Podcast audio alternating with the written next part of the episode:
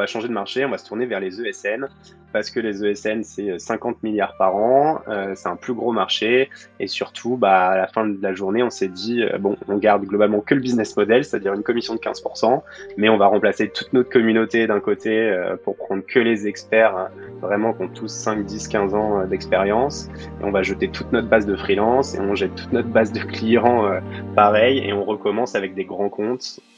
Comment se structure l'hypercroissance ? Je suis Romain Collignon, entrepreneur et fondateur du Network 78, un réseau d'entrepreneurs remarquables dans le secteur de la tech et du web. Sur Structure, je vous propose de connecter avec ces dirigeants passionnés afin de mettre un coup de projecteur sur ce qui fait en interne les raisons de leur succès. Aujourd'hui, j'ai l'immense privilège de recevoir Grégory Beck, COO de Crème de la Crème, une boîte tech qui connecte les grandes entreprises avec une communauté sélective de freelance dans le digital. Alors Crème, de son petit nom, c'est aujourd'hui une team lean de 30 collaborateurs, une croissance de chiffre d'affaires qui double chaque année depuis le début, c'est une boîte rentable aussi, et c'est surtout devenu en quelques années un acteur incontournable des ESN, les entreprises de services du numérique, anciennement les SS2I, et Crème est en train en ce moment de transformer le marché du freelancing en Europe. Et voilà, si je suis aussi enthousiaste à l'idée d'interviewer Grégory, c'est que on va parler de leur grosse expertise d'outbound, de vente en B2B, notamment une expertise qui a été développée suite à un pivot majeur du business model en 2018-2019. On va aussi parler structuration produit, comment la boîte définit sa roadmap produit et développe des outils en interne au service de ses commerciaux, c'est à la fois atypique et du coup inspirant. Et aussi, on parlera de la culture spécifique de Crème qui a permis de rassembler en quelques années une communauté de plus de 15 000 freelances hyper engagés. Grégory, ça fait quelques temps que mes guests me parlent de lui sur le podcast. Je voudrais en particulier remercier Thibault Renouf, le CEO de Partoo, et Jean-Baptiste Cousin de Smash Group pour leurs multiples mises en relation. Ça y est, Grégory, je t'ai attrapé sur le podcast. Comment tu vas ? Ça va nickel, merci Romain, très content d'être là. On rentre dans le vif du sujet, on parle de toi, on parle de Crème. Comment toute cette aventure a démarré pour toi ? Yes, carrément. Merci en tout cas de m'accueillir sur le podcast encore. Pour la petite histoire, du coup, l'aventure Crème, c'était un peu spécifique pour moi. En gros, j'étais le premier employé de la boîte, direct un peu à la sortie de mes études. Donc moi, j'ai fait l'IESEG, école de commerce post-bac à Lille. J'ai un profil plus marketing à la base. J'ai fait un stage de fin d'études en agence de pub. Mais 60 personnes dans une agence, c'était déjà trop gros pour moi. Ça allait pas assez vite, il y avait trop de process, trop de validation, et donc je savais que je voulais rejoindre un projet un peu embryonnaire, et donc de manière assez simple, je me suis été en face de trois gars de 23 ans qui essayaient de lancer une boîte qui s'appelait Crème de la Crème. Ils avaient zéro cash. Moi, après 5 ans de business school, j'ai globalement pris ce job à 1 200 € en freelance parce qu'ils n'avaient pas encore levé, et voilà. Et en fait, 7 ans après, on a eu 2 histoires, un pivot, on va y revenir. J'ai eu 1000 jobs un peu différents. Aujourd'hui, je suis associé, on est rentable, donc globalement c'est cool, une bonne trajectoire quoi. Ouais, on va se faire l'histoire justement de Crème.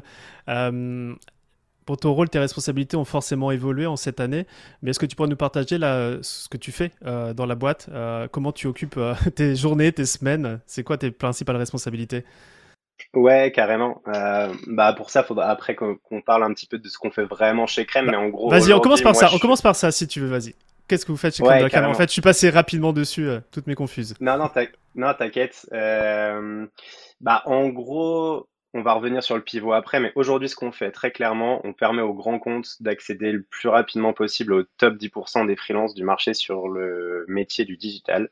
Donc, ça va être tous les gens en tech, data, produits, marketing, sur globalement des missions qui peuvent aller de 2 mois à 2 ans. Donc, nos missions là-dedans, c'est donc de rassembler, de fédérer un peu la meilleure communauté de freelance du marché, donc avec de l'acquisition, et on essaye d'animer au mieux cette communauté. On est pas mal connu pour ça, et également de construire en fait les meilleurs process en interne en termes de produits et d'automatisation pour pouvoir en fait dégainer les 3 meilleurs profils du marché en quelques heures, peu importe le besoin qu'on a en face. Tout ça avec un peu de tech sur un marché vieillissant des ESN. C'est globalement ce qu'on fait et ce qu'on s'efforce de faire tous les jours chez Crème. Ouais. Tu dis 3 profils en quelques heures, juste pour donner un benchmark. dans des boîtes un peu classiques ESN, c'était quoi le timing avant ? Bah, en fait, nous, quand on a commencé il y a 3 ans sur ce marché-là, je vais pas parler de ce que font trop les ESL, j'ai pas mal de chiffres là-dessus, mais leur taux de réactivité, je l'ai pas forcément. Mais nous, quand on a commencé il y a 3 ans, globalement, on mettait 10-15 jours à dégainer des profils, quoi. Donc, on s'est dit, ça marche pas. On va voir comment ça se passe chez les ESN. On va analyser tout le funnel de j'ai une opportunité jusqu'à je fais démarrer quelqu'un. On a tout découpé et on a pris un peu chaque point pour essayer de voir comment on peut optimiser tout ça. Et aujourd'hui, voilà, globalement, en 24 heures, sur 90% des besoins, on est capable de shooter 3 profils. Et je pense que c'est pourquoi les clients, une fois qu'on place un freelance chez eux, on en place 2, 5, 10, 20. Parce que, voilà, on estime, 1, avoir les meilleurs et 2, de pouvoir les staffer hyper rapidement, quoi. Ok, je pense que la promesse, elle est imbattable. Et donc, tu as commencé il y a 7 ans et là, donc voilà, ton rôle a forcément évolué, tes responsabilités aussi. Est-ce que tu peux nous dire un petit peu comment tu occupes tes journées en ce moment ? Ouais, carrément. Bah, sur les 3 premières années, sur le modèle un peu marketplace que je vais définir sûrement après, j'ai occupé le rôle de CMO, donc je m'occupais de toute la partie marketing. Et aujourd'hui, je suis globalement COO de la boîte. C'est un poste différent dans toutes les boîtes, donc il faut que je rentre un peu dans le détail. Mais globalement, chez Crème, CEO, ça veut dire d'être justement garant de cette proposition de valeur, donc 3 profils en moins de 48 heures.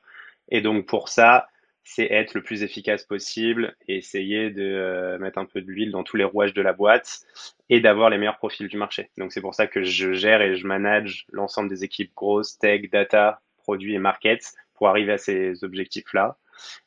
C'est globalement un poste où il faut adorer les problèmes mais surtout les solutions et s'appuyer un peu sur de la data, et globalement c'est à peu près ce qui me caractérise pour ceux qui me connaissent bien. Ok, et du coup bah, vous êtes plusieurs associés, donc tu as vraiment la partie fluidification, garant de la proposition de valeur.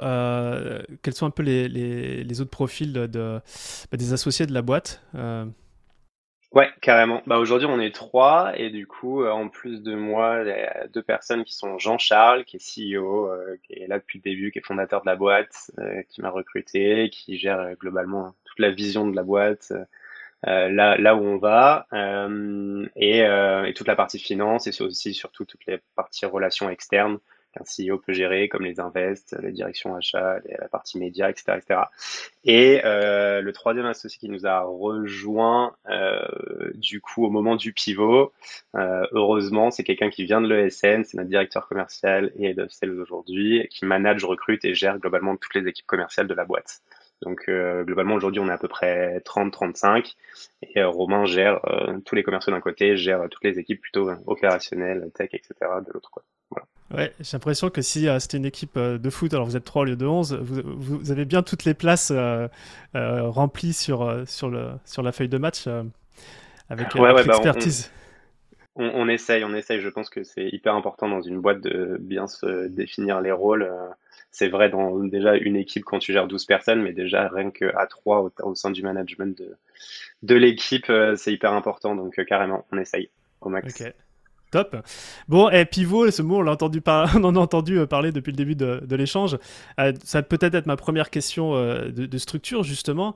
Vous avez opéré un pivot en 2018-2019 parce que, bah, voilà, en termes de structuration, ça impliquait pas mal de choses de votre côté. Tu peux nous partager un petit peu ce moment-là de l'histoire de Crème, à la fois le business model, la méthode de vente, les équipes, comment ça a changé ? Ouais, carrément. Bah, on en parle beaucoup parce que c'est assez spécifique dans une boîte, quoi. Disons qu'on était plus sur un modèle marketplace B2C, maintenant très B2B. Enfin bref, je vais rentrer un peu dans le détail, mais voilà, ça fait partie de l'histoire de la boîte. Donc globalement, nous en fait, effectivement, on a commencé sur un modèle de marketplace, donc un peu à la Malt pour ceux qui connaissent sur le marché des freelances, et on mettait en relation la crème de la crème des freelances étudiants à l'époque et des petits porteurs de projets. Donc globalement, pour comprendre, pour que tout le monde ait l'image en tête, c'est on avait un étudiant de 42 qui faisait un projet WordPress pour 800 € pour globalement le coiffeur d'en bas, quoi, et on prenait une commission de 15% là-dessus. Sur ce modèle-là, on a évangélisé un peu ce modèle parce qu'en fait, des étudiants freelance à l'époque, il n'y en avait pas trop. Donc, en fait, on arrive avec une nouvelle proposition de valeur. Donc, ça a hyper bien marché. On est passé de 0 à 50 personnes en 3 ans. On a eu une forte croissance. On a fait une série A. On a atteint 30 000 étudiants. J'avais un gros budget marketing, enfin bref, tout ce qui allait bien. Mais on a atteint un plateau au moment de notre série A. Et globalement, une des erreurs qu'on a faites, c'était de pas mal recruter un peu dans tous les postes à un moment de la boîte où justement on était un peu en plateau, quoi. Donc tu creuses un peu ton burn, quoi, sans surprise. Donc c'est à ce moment-là que en fait on a fait un peu un choix drastique. On s'est dit, on s'appelle Crème, on veut du coup être sélectif, mais on a un business model de volume où il y a beaucoup de bypass, où tes clients ils sont globalement jamais contents parce qu'ils veulent payer le moins cher du marché. Donc on s'est dit, on va arrêter d'attaquer ce marché du freelance qui, on pense, va énormément grossir par le bas, mais plutôt avec notre ADN de sélectivité. Donc, en fait, on va changer de marché, on va sortir du jobbing un peu étudiant. D'ailleurs, l'histoire dira qu'il y a beaucoup de boîtes du jobbing étudiant qui finalement ont pris le train de l'intérim parce que c'est le modèle qui marche et qui existe aujourd'hui. Et puis même juridiquement, c'est un peu compliqué. Voilà. Mais et on va changer de marché, on va se tourner vers les ESN. Parce que les ESN, c'est 50 milliards par an, c'est un plus gros marché. Et surtout, bah, à la fin de la journée, on s'est dit, bon, on garde globalement que le business model, c'est-à-dire une commission de 15%, mais on va remplacer toute notre communauté d'un côté pour prendre que les experts, hein, vraiment qui ont tous 5, 10, 15 ans d'expérience. Et on va jeter toute notre base de freelance et on jette toute notre base de clients pareil. Et on recommence avec des grands comptes qui ont besoin de ces experts-là. Donc ça, c'était un peu l'hypothèse de base. L'hypothèse, c'était le marché du freelance, il en est qu'au début, tous les meilleurs talents, ils vont se mettre en free. Donc les ESN, by the way, un milieu qu'on connaissait pas ou peu, vont avoir moins de ces ressources-là, ils vont avoir du coup de plus en plus de juniors. Ils ont des intercontrats dans leur business model. Donc pour expliquer ce que c'est un intercontrat, c'est vu que tu as des gens en CDI, quand ils sont pas en mission, bah, tu dois quand même les payer. Donc du coup, voilà. Nous, chez Crème, vu qu'on a 13 000 freelances, quand ils sont pas en mission avec nous, on n'a pas à les payer. Donc c'est une spécificité du modèle d'une ESN qui est un peu compliquée. Et donc du coup, ils doivent augmenter leur marge. Bref, pour un grand compte, ça va être de moins en moins intéressant de passer par les ESN. Ces grands comptes, ils galèrent à recruter en CDI, mais ils veulent les derniers data scientists de la place. Et les derniers data scientists de la place qui se facturent à 800, 900 euros jour, ils ont rien à faire dans une ESN aujourd'hui et peut-être balancer de mission en mission, quoi, globalement. Donc c'était le sorte de constat, hypothèse. Et après, on s'est dit, bon, bah, en plus, on a notre ADN tech, puisqu'avant, on était une marketplace. Donc, comment on va pouvoir utiliser cette tech-là pour essayer d'automatiser un maximum de choses pendant tout le funnel d'un sales. Et la résultante aujourd'hui, c'est que un business manager, donc un sales dans une ESN, il place un gros profil globalement par mois, alors qu'aujourd'hui, même un stagiaire de 20 ans chez nous, il est capable de faire 4-5 démarrages par mois, quoi. Donc, c'est ça l'avantage un peu qu'on a essayé de faire. Et pendant un petit peu ce pivot-là, les décisions fortes qu'on a dû prendre, c'était, comme je disais tout à l'heure, recruter un associé qui vient de l'ESN, parce qu'il fallait qu'il connaisse ce marché, nous on n'y connaissait rien. Directement, comment vous y êtes pris, justement, recruter un asso comme ça quand on doit ramener quelqu'un d'extérieur par rapport à ce pivot? C'est réseau, c'est cabinet? Ouais, ça a un peu de réseau, un peu de cabinet. Après, bon, le recrutement, du coup, ça nous connaît un peu, donc on a plusieurs cordes à notre arc pour aller chercher ça, mais je crois qu'on était à ce moment-là passé par des câbles globalement, et voilà, donc on a en 2-3 mois, il y a toute l'équipe commerciale qui a changé, parce qu'en fait une équipe commerciale d'une marketplace avant très in-band, et puis après aller toquer au grand compte pour faire de la outband et pousser des portes, bah c'est pas la même, donc vraiment en quelques mois il y a tout qui a changé. Et les autres décisions fortes qu'on a prises, c'est bah on prend plus rien en dessous de 400 euros minimum de TJM, quoi, en termes de freelance. On prend plus aucune mission en dessous de 40 jours minimum. Et avec notre mindset tech, on essaye d'automatiser tous les process d'une ESN à travers un back-office complet, quoi. Donc on s'est dit, on y va comme ça. La proposition de valeur qu'on doit arriver, c'est 3 profils en 48 heures. On a un minimum de temps, on essaie d'arriver à ça, et puis on y va, quoi. Donc voilà, c'est ce qu'on a essayé de faire, et puis voilà. Génial. J'ai deux sujets là que tu as mentionnés que j'aimerais un peu creuser avec toi. Il y a un premier sujet où tu as dit contextuellement, les meilleurs freelances, à un moment donné, ils se mettront en free. Ça, c'est peut-être un postulat que vous avez fait il y a quelques années. Est-ce que c'est une réalité là aujourd'hui, tu vois, 4 ans après Ouais, carrément. Bah, je pense. Enfin, j'imagine que tu as des gens dans ton entourage. Voilà, on a tous beaucoup de gens en ce moment, en plus dans le contexte actuel, qui cherchent à changer de job, à avoir des facilités ou des conditions de travail plus cool, potentiellement en remote, etc., etc. Et bien évidemment que le Covid a accéléré tout ça. Mais même avant ça, on avait cette vision-là. Donc, pour le coup, effectivement, nous, le Covid nous a plutôt accéléré que l'inverse, quoi. Mais je pense que oui, c'est dans l'air du temps et que voilà, quand t'es bon et quand t'as des compétences spécifiques et rares aujourd'hui, être balancé de mission en mission sans trop savoir pourquoi et aller dans des villes, des machins, des trucs, etc. Bah voilà, je pense que c'est plus la norme. Et si aujourd'hui tu es capable de passer par des plateformes juste pour trouver voilà, les bonnes missions qui vont bien, bah c'est top et ce serait bête de s'en priver, quoi. Et puis même financièrement parlant, c'est beaucoup plus intéressant en fait que d'être dans un CDI versus t'as 700 € jour. Nous les freelances, ils nous donnent leur TJM. Tu vois, il y a beaucoup de gens qui me demandent est-ce que c'est pas compliqué, la négo, les machins. Bah non, c'est pas trop compliqué parce qu'en fait, ils nous donnent leur TJM, on leur envoie des missions qui est que avec leur TJM. Donc, tu vois, il n'y a pas vraiment de négo possible. Donc, ils ont ce qu'ils sont venus chercher chez nous, quoi. Alors, vous avez du nez. Effectivement, quand je posais la question, c'est que j'étais plutôt en accord avec ce postulat posté il y a quelques années par rapport à ce qu'on voit en ce moment, mais c'était juste pour savoir, vous, du coup, de l'intérieur, si ça se révélait vraiment, effectivement, que la qualité des freelances se met en... Enfin, de ces experts, cette expertise tech se mettait en free, donc tu me confirmes juste. Bah ouais, carrément. Bah moi, je pense, si je parle juste de mon entourage, je pense que voilà, dans mes 10, 15, 20 points autour de moi, il y a 5 ans, j'aurais jamais pensé avoir des free autour de moi, et aujourd'hui, il y en a peut-être un quart qui se sont mis en free, tu vois, donc voilà, c'est intéressant. Ok. Génial, sur le pivot... Ça m'amène à une autre question parce qu'effectivement, Crème, c'est à la fois une ESN et c'est aussi une boîte tech. Tu m'as bien parlé de l'ADN, enfin, ces deux aspects de votre ADN. Et vous construisez des produits en interne, des tools pour vos sales. Et c'est assez singulier. Du coup, c'est même inspirant. Comment vous construisez ça ? C'est quoi vos roadmaps ? Comment vous fonctionnez justement pour aider avec la tech vos commerciaux ? Yes. Bah en fait, donc c'est ce que je disais un petit peu tout à l'heure, un chiffre intéressant, c'est comment on fait plus de démarrage qu'une ESN classique, etc., etc. C'est parce qu'on a automatisé plein de choses en interne. Ok, une fois qu'on dit ça, il y a aussi un autre chiffre qui peut être intéressant à avoir en tête, c'est que, bah justement, pour revenir à mon entourage, un de mes potes, il a vu une mission un lundi où il s'est dit « Ah, il m'a envoyé un texto à côté, ah Greg, c'est hyper intéressant et tout », le lundi d'après, il commençait.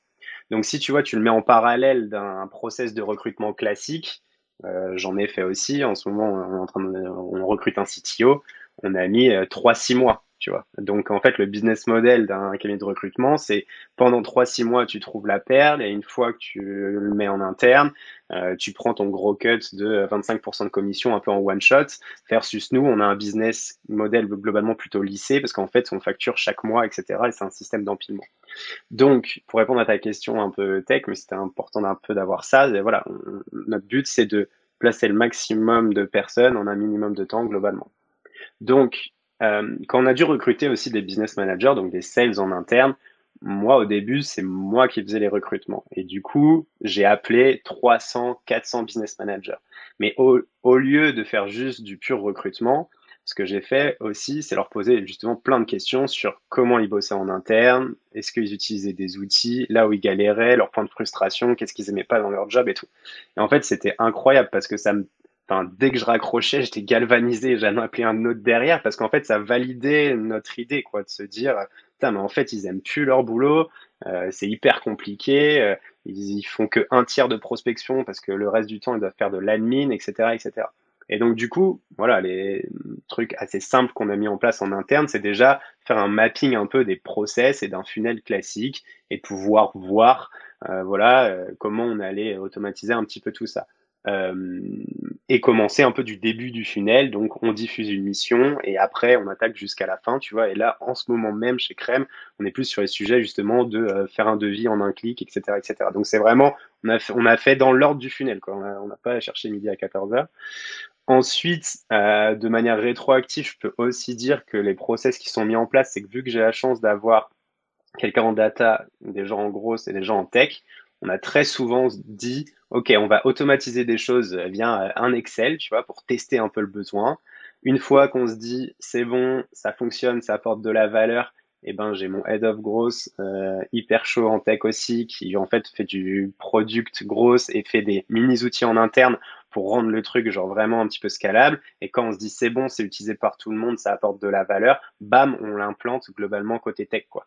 Et en fait, ce schéma, pas trop réfléchi à la base, je me rends compte que c'est vraiment ce qu'on fait sur un peu toutes les features, ce qu'on a alimenté dans notre RP, quoi. À chaque fois, on se dit « Ah, ça, c'est peut-être une bonne idée, on va le tester. OK, on fait Excel, puis mini-produit, puis on l'implémente dans notre back-office, quoi, globalement. » Donc voilà, après...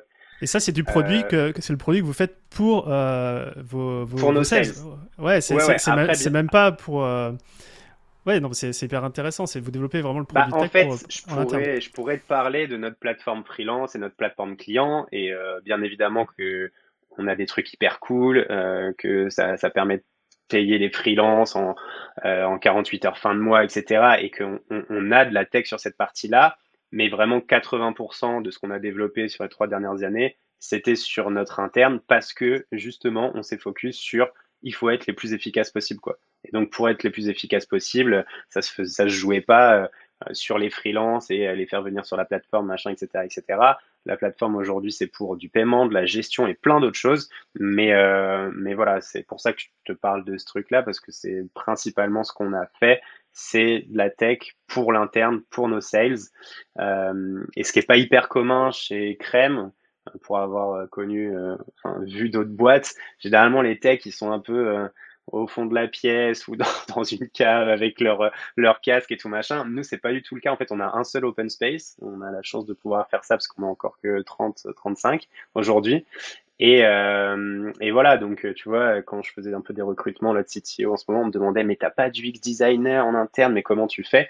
Et en fait, on en a pas besoin parce que mes sales ils sont au bout de la table en fait, donc j'ai pas besoin d'avoir un UX qui me fait de la research sur ce qu'on a besoin.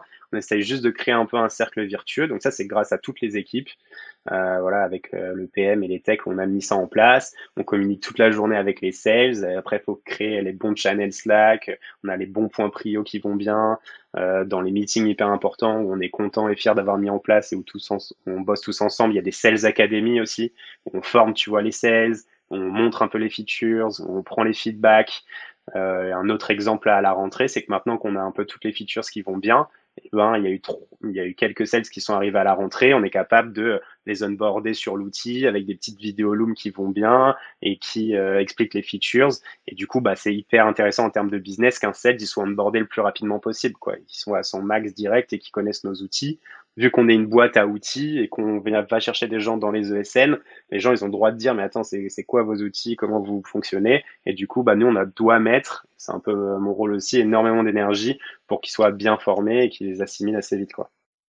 J'ai l'impression qu'il n'y a rien qui est laissé au hasard. Moi, dans ce que je t'écoute, c'est chaque détail compte et toujours avec cette notion de le plus rapidement possible, que ce soit pour placer des gens, que ce soit pour onboarder les nouveaux, que ce soit pour recruter, etc. Ça me fait poser la question de est-ce que c'est dans la culture de boîte et du coup le fait que vous soyez en open space, ça fonctionne comme ça? Ou est-ce que derrière, il y a vraiment des cadences, des meetings spéciaux, ça fait vraiment partie de l'ADN de la boîte? Ouais, bah, je pense que ça fait partie de l'ADN de la boîte. Voilà, moi, je pense que moi, de ma personnalité, j'adore l'efficacité, donc c'est un truc que j'essaie d'insuffler dans la boîte. À l'inverse, Jean-Charles, qui est fondateur depuis le début, sa réflexion, c'est à chaque fois qu'on fait quelque chose, bah, on essaye d'être un peu multi-objectif et une chose en amène 3 autres. Donc voilà, quoi, c'est des choses qu'on essaie d'insuffler. Et à la fin de la journée, quand il y a une équipe lean de 30 personnes, bien évidemment que tout le monde fait finalement 3-4 métiers et que quand tu fais un projet, il faut qu'il soit pertinent et maximisé au mieux, quoi. Parce qu'en fait, c'est aussi parce qu'on a appris de la première histoire de la boîte et on était beaucoup, il y avait des projets dans tous les sens et on avait la moitié, à mon avis, qu'on pouvait jeter à la poubelle et qui faisait pas grand chose en termes de business. Et donc voilà, on a été un peu vacciné par ça, donc le but c'est d'apprendre un peu au fur et à mesure et maintenant voilà, on essaie de se focus, de faire moins de choses, mais quand on les fait à fond, quoi. Ok, très clair. Du coup, il y a un focus que j'aimerais beaucoup faire avec toi. C'est sur cette méthodologie d'outbound qui est une conséquence du pivot. Hein. On part du B2C, on va au B2B. Vous connaissiez rien au démarrage au niveau du pivot? Ouais, non. Effectivement, en fait, c'est juste que avant, quand tu es sur un modèle marketplace, c'est assez cliché et réducteur ce que je vais dire. Mais en gros, quand tu es sur un modèle B2C marketplace, voilà, tu as du budget market, tu vas faire beaucoup d'inbound, tu vas faire beaucoup d'ads. Ça va être ça tes canaux un peu marketing. Là, depuis 4 ans, on a globalement zéro budget marketing. Et c'est OK parce que d'un côté, on a des freelances hyper spécifiques. Donc, on ne parle pas aux 1 million de freelances qui existent en France. On parle aux 100 000 qui sont sur nos métiers, hyper experts et qui ont beaucoup d'expérience. Et on ne parle pas à toutes les boîtes du monde, on parle aux acheteurs d'un côté, aux DSI de l'autre, et tous les gens qui ont des besoins IT. Donc quand tu fais ça, ça n'a rien d'avoir une pub télé à 3 millions. Quoi. À l'inverse, c'est cool de pouvoir identifier ces gens-là. Donc sans surprise, LinkedIn est notre ami. Et du coup, de pouvoir automatiser plein de choses pour aller les chercher. Donc on a dû être très bon par la force des choses sur la partie outbound et heureusement qu'on y est arrivé encore une fois avec Fabien notre head of growth parce que au moment du pivot justement le temps qu'il y a une nouvelle équipe qui arrive, qu'on met des choses en place et tout, pendant ce temps-là il fallait bien vivre et du coup avoir du business entrant donc tu vois on a essayé d'un peu comment tu rentres dans un grand compte via de la outbound etc et en essayant d'automatiser plein de choses. Donc voilà, et c'est pareil sur la partie freelance. Aujourd'hui, on a à peu près 300, 400, 500 freelances qui nous rejoignent chaque mois. Il y en a 50%, c'est grâce au bouche à oreille, et 50% via nos campagnes globalement un peu outbound qu'on fait, quoi. Et sur le B2B, globalement, c'est pareil. Donc, et on fait pas des stratégies qui sortent vraiment de l'ordinaire. C'est juste qu'à la fin de la journée, c'est pareil, il faut le faire bien, avec le bon niveau de personnalisation, mais voilà, on fait une stratégie de compte, un sales a globalement, comme dans toutes les ESN, des comptes dédiés. À côté de ça, du coup, on détermine des comptes un peu miroirs par domaine, et du coup, derrière, on essaye de trouver les bonnes bases B2B. Donc, il y a un outil qui s'appelle Faro, qui est hyper cool. Je suis pas très objectif parce que j'ai investi aussi dans cet outil. On peut en parler, Faro. Mais il est très, très cool. Voilà, on utilise HubSpot pour après faire les organigrammes aussi pour les sales directs, toujours dans cette volonté de les accompagner, de les aider et qu'ils fassent un peu le moins sur cette partie-là aussi. Mais voilà, quoi. Avec LinkedIn, on automatise des choses. On a du drop contact. On a des outils comme la grosse machine et que ce soit sur les freelances ou sur le B2B, on essaie juste d'avoir des bons ciblages, le bon contenu et d'avancer comme ça, quoi. C'est pas hyper innovant, mais à la fin de la journée, déjà, je pense qu'il y a 0 ESN qui ont des équipes grosses en interne, j'en ai, et de l'autre, il faut pouvoir investir là-dessus et surtout faire grossir le volume et être hyper personnalisé. Et c'est ce que je pense qu'on arrive un peu à faire vu les résultats qu'on a, quoi. Ouais. Quand tu parles de la stratégie d'outbound, à la fois pour trouver les clients et aussi trouver les freelances. Tu disais que les freelances, 50% bouche à oreille, 50% via l'outbound, c'est bien ça?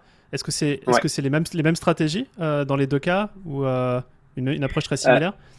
Non, pas vraiment parce que sans surprise, on a beaucoup plus de freelances que de clients et du coup, ça change un peu les stratégies parce que on doit faire beaucoup plus de la masse sur la partie freelance que sur la partie client. Et sur la partie client, on rémunère aussi toute une équipe commerciale pour qu'eux aussi fassent le job. Donc, en fait, c'est forcément un peu différent, quoi. Sur la partie sales, on a toute une partie où, oui, on automatise, mais surtout pour aller chercher des nouveaux clients, en fait. Et sur nos clients actuels, on essaye de faire un peu des stratégies d'ABM pour aider les commerciaux. Donc, ça va être justement sur les bons contacts là-bas, les gens un peu sponsors, est-ce qu'il faut faire des événements un peu en interne, etc. etc. Donc, non, c'est globalement un peu différent, mais les outils, la logique et derrière, l'optimisation de tout ça, c'est à peu près la même chose, quoi. Mais voilà, globalement, Crème de la Crème, c'est la mise en relation au milieu. Donc, on essaie d'avoir le produit et les process qui vont bien Mais vu qu'on est une boîte qui mettait en relation des freelances d'un côté, des clients de l'autre, on doit toujours aussi être hyper bon sur l'acquisition de ces deux personas. Ok. Alors, vous utilisez des outils pour vos commerciaux. Il y a des choses que, voilà, qui existent sur l'étagère, puis il y a des choses que vous avez développées en interne. Tu pourrais nous donner quelques exemples de choses que vous avez développées et qui facilitent grandement la vie de vos commerciaux? Ouais. Qu'est-ce que je pourrais te dire à part toutes les choses qu'on a dans notre back office? Mais ouais, on fait des trucs un peu en plus rapidement. Déjà, ça c'est dans notre back office, mais tu vois, quand un sales il est capable de diffuser une mission de manière instantanée, on est capable de lui montrer un peu la liste de matching parfaite en fonction des data, en fonction des gens qui sont dispo actuellement, des gens. Si c'est une mission de, je sais pas, je dis n'importe quoi, Décathlon, d'avoir le domaine un peu sport, etc., etc. Donc ça, c'est assez classique et normal, mais c'est ce qui fait un peu la base de notre matching en interne. Autre solution qu'on a aussi, plus si je continue sur le funnel, plus sur la partie présentation, tu vois, on a des fois pas toutes les infos pour créer un CV en une seconde, mais tu vois, quand j'avais un business manager au téléphone qui venait de SN, je lui disais, tu mettais combien de temps à créer un CV ? Il disait, des fois plus d'une heure. Je fais, ah, ok. Donc ça, direct, je me suis dit, mais moi, une heure pour créer un CV, si on veut envoyer 3 profils en moins de 48 heures, je peux pas qu'un sales y mette 3 heures, quoi. Donc ça a été un gros travail. Donc t'essayes de choper toutes les datas à travers le sign-up et tout le funnel un peu du free. Ouais. Mais à la fin de la journée, des fois, il remplit pas tes trucs et puis voilà. Et donc du coup, nous, voilà, on essaye d'avoir un petit plugin LinkedIn Connect pour faire en sorte de pré-remplir un peu les CV pour les sales, pour faire en sorte que ça aille un peu plus vite, quoi. Et autre chose en plugin un peu maison, encore fait par notre head of growth, c'est qu'on a développé un plugin qui va directement sur LinkedIn pour faire en sorte que quand les sales vont un peu sur leur compte, ils puissent directement alimenter notre CRM en disant est-ce qu'il est dans notre CRM, est-ce qu'il n'y a pas dans notre CRM, etc. Et je sais qu'il y a beaucoup de plugins qui sont lancés là-dessus dans les 1 ou 2 ans, mais nous, c'est un truc interne qu'on a un peu depuis le début et ça fonctionne plutôt pas mal. Ça, j'ai le sentiment à t'écouter vous avez plein de trucs que plein de boîtes rêveraient d'avoir. On vous a jamais dit quand est-ce que vous les mettez sur le marché D'ailleurs, c'est dispo, on télécharge vous ça. Alors non, c'est pas dispo. Et ouais, non, c'est marrant que tu dis ça parce qu'en fait, quand on bossait avec mon head of growth à l'époque, à un moment, on s'est même lancé en free pour justement bosser un peu et se dire, putain, mais en fait, on apporte pas mal de valeur et maintenant, on arrive à automatiser des choses en notre bande. Et donc, on a bossé un peu en free pour accompagner des boîtes, chose qu'on fait plus trop parce qu'on n'a plus trop la bande passante, etc., etc. Mais c'était marrant parce que on s'est dit que c'était un bon moyen de savoir ce que c'était d'être freelance, de savoir gérer des clients, de tester un peu notre modèle, notre process et tout.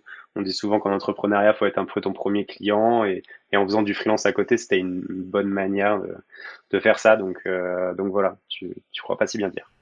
Ouais, carrément. Bon, c'est dommage que vous fassiez plus ça, du coup. Mais ça, c'est un autre sujet. Il y a du travail chez Crème. On peut s'en parler après, si tu veux. Ça marche. Il y a un sujet que j'aimerais ouvrir et dont on a plus ou moins parlé, mais pas du tout creusé. C'est votre ADN et votre culture qui est bienveillante envers les freelances. Il faut le noter. Vous avez 8000 freelances sur votre Slack.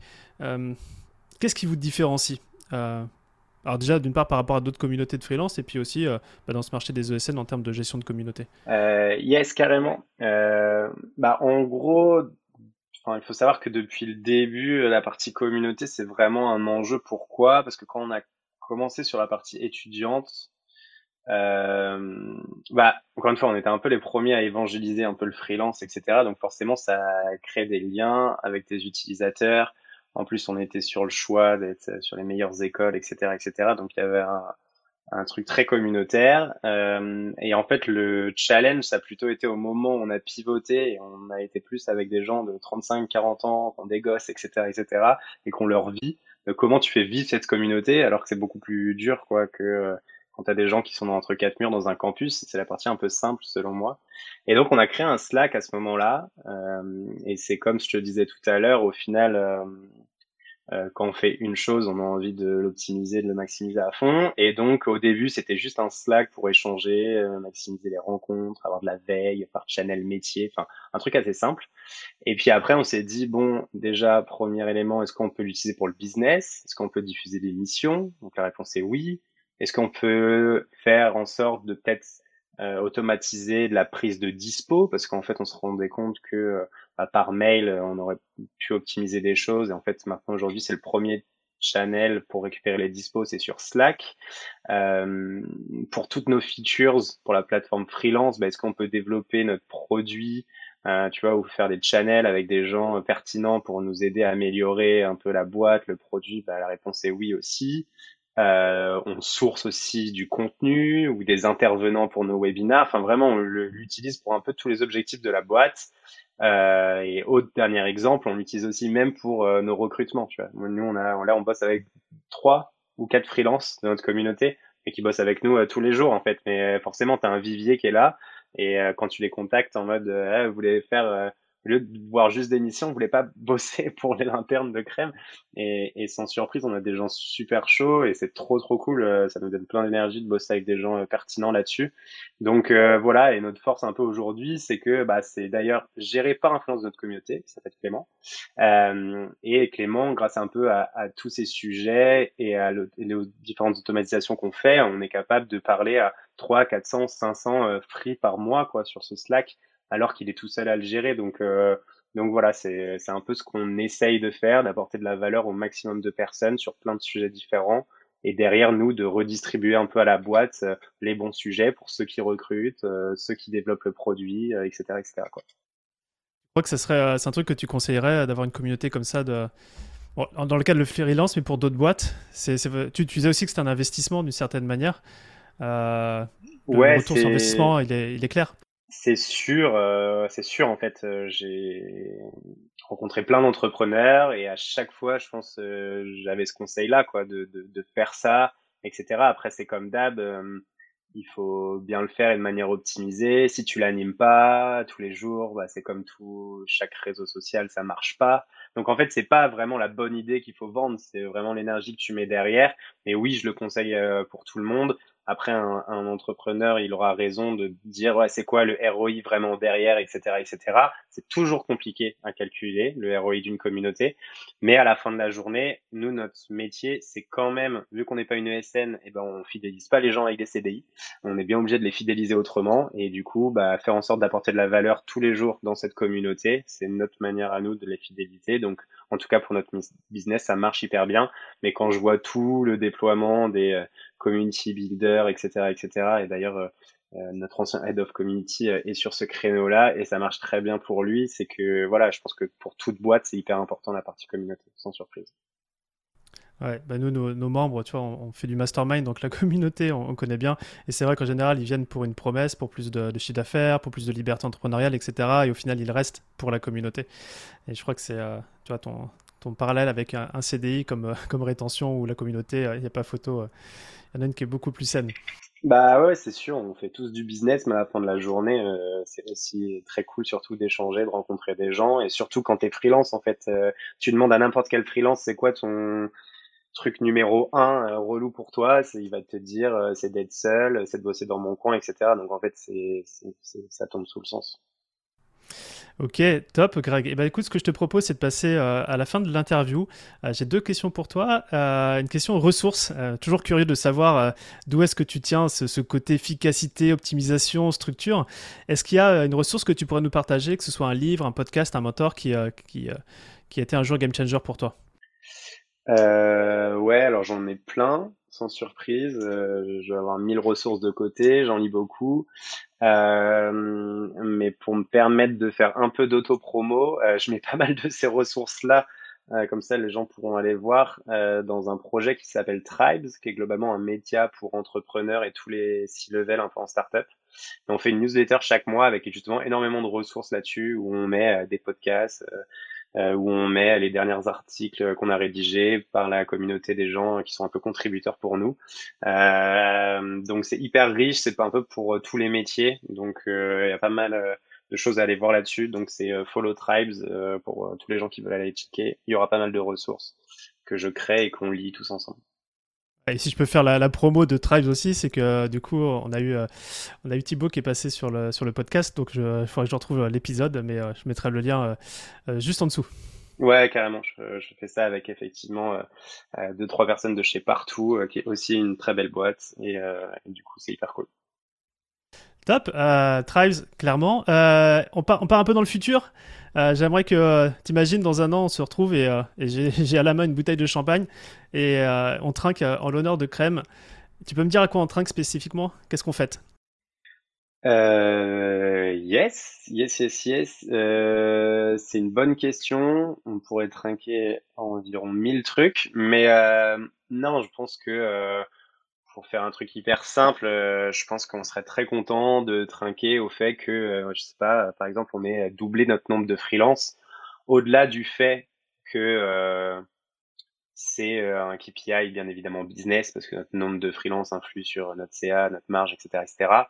C'est pas vraiment ça le sujet. Le sujet, c'est qu'aujourd'hui, on estime que pour les freelances, la proposition de valeur, c'est de leur trouver des belles missions, dans des belles boîtes, sur des beaux TJM, sur des missions longues, un peu, tu vois, le graal de ce que tu veux quand tu te lances en free. On les paye, comme je disais tout à l'heure, fin de mois. Donc, des fois, il y a mes potes qui sont en free, ils sont via Crème, ils sont payés avant moi, employés de Crème de la Crème, tu vois, pour l'histoire. Ça, c'est des choses qui coûtent normalement dans les autres plateformes. Sinon, la moyenne de payer un free pour un grand groupe en direct, c'est plutôt 45-60 jours. Donc, bref, on essaye en 2022 d'avoir une propale cool, avec du remote, des beaux TJ et tout. Et bah, cette vision, on la partage et on aimerait que ce soit des milliers de freelances qui bossent sur ce format-là, quoi. Donc forcément, c'est ça que j'aimerais d'ici quelques temps. Ok, ça marche. Je te prendrai au mot d'ici un an. Greg, merci franchement d'avoir pris ce temps de partager ton expérience avec nous. Moi, je repars avec 3 insights. Le premier, c'est ton aspect efficacité, optimisation de tout. Et c'est pas que toi, hein, c'est la boîte de manière générale. Il n'y a rien qui est laissé au hasard. Et ça, c'est hyper inspirant. Et derrière, vous créez aussi des choses, quoi, des plugins, etc., pour faciliter à la fois la vie de vos commerciaux, de toute l'équipe, et puis aussi de vos freelances. Et ça, je pense que c'est en facilitant la vie des gens que les gens restent, que le truc cartonne. Donc, j'ai aucun doute pour trinquer au champagne d'ici un an. Et puis encore bravo pour ce pivot, parce que c'est pas un moment qui est facile dans des boîtes. Et je crois que vous l'avez fait avec brio. Donc, merci pour tous ces partages. Trop cool. Bah, merci à toi, Romain. Je te dis à très bientôt, Greg. Salut. Et ça marche. Salut. Ciao. Bravo, vous avez écouté cet épisode de Structure jusqu'au bout. J'espère que mon guest du jour et ses partages vous ont plu. Si c'est le cas, un petit commentaire sympa avec le fameux 5 étoiles sur votre plateforme podcast préférée, ça serait vraiment top. Et si vous souhaitez, plusieurs fois dans l'année, laisser vos écouteurs dans votre poche pour venir connecter en chair et en os avec un groupe d'entrepreneurs aussi remarquable que dans cet épisode, peut-être que le Network 78 que je facilite avec mon équipe, ça pourrait vous intéresser. Pour le savoir, envoyez-moi simplement un email à structure@romaincollignon.com et on se fera un plaisir de connecter. À bientôt.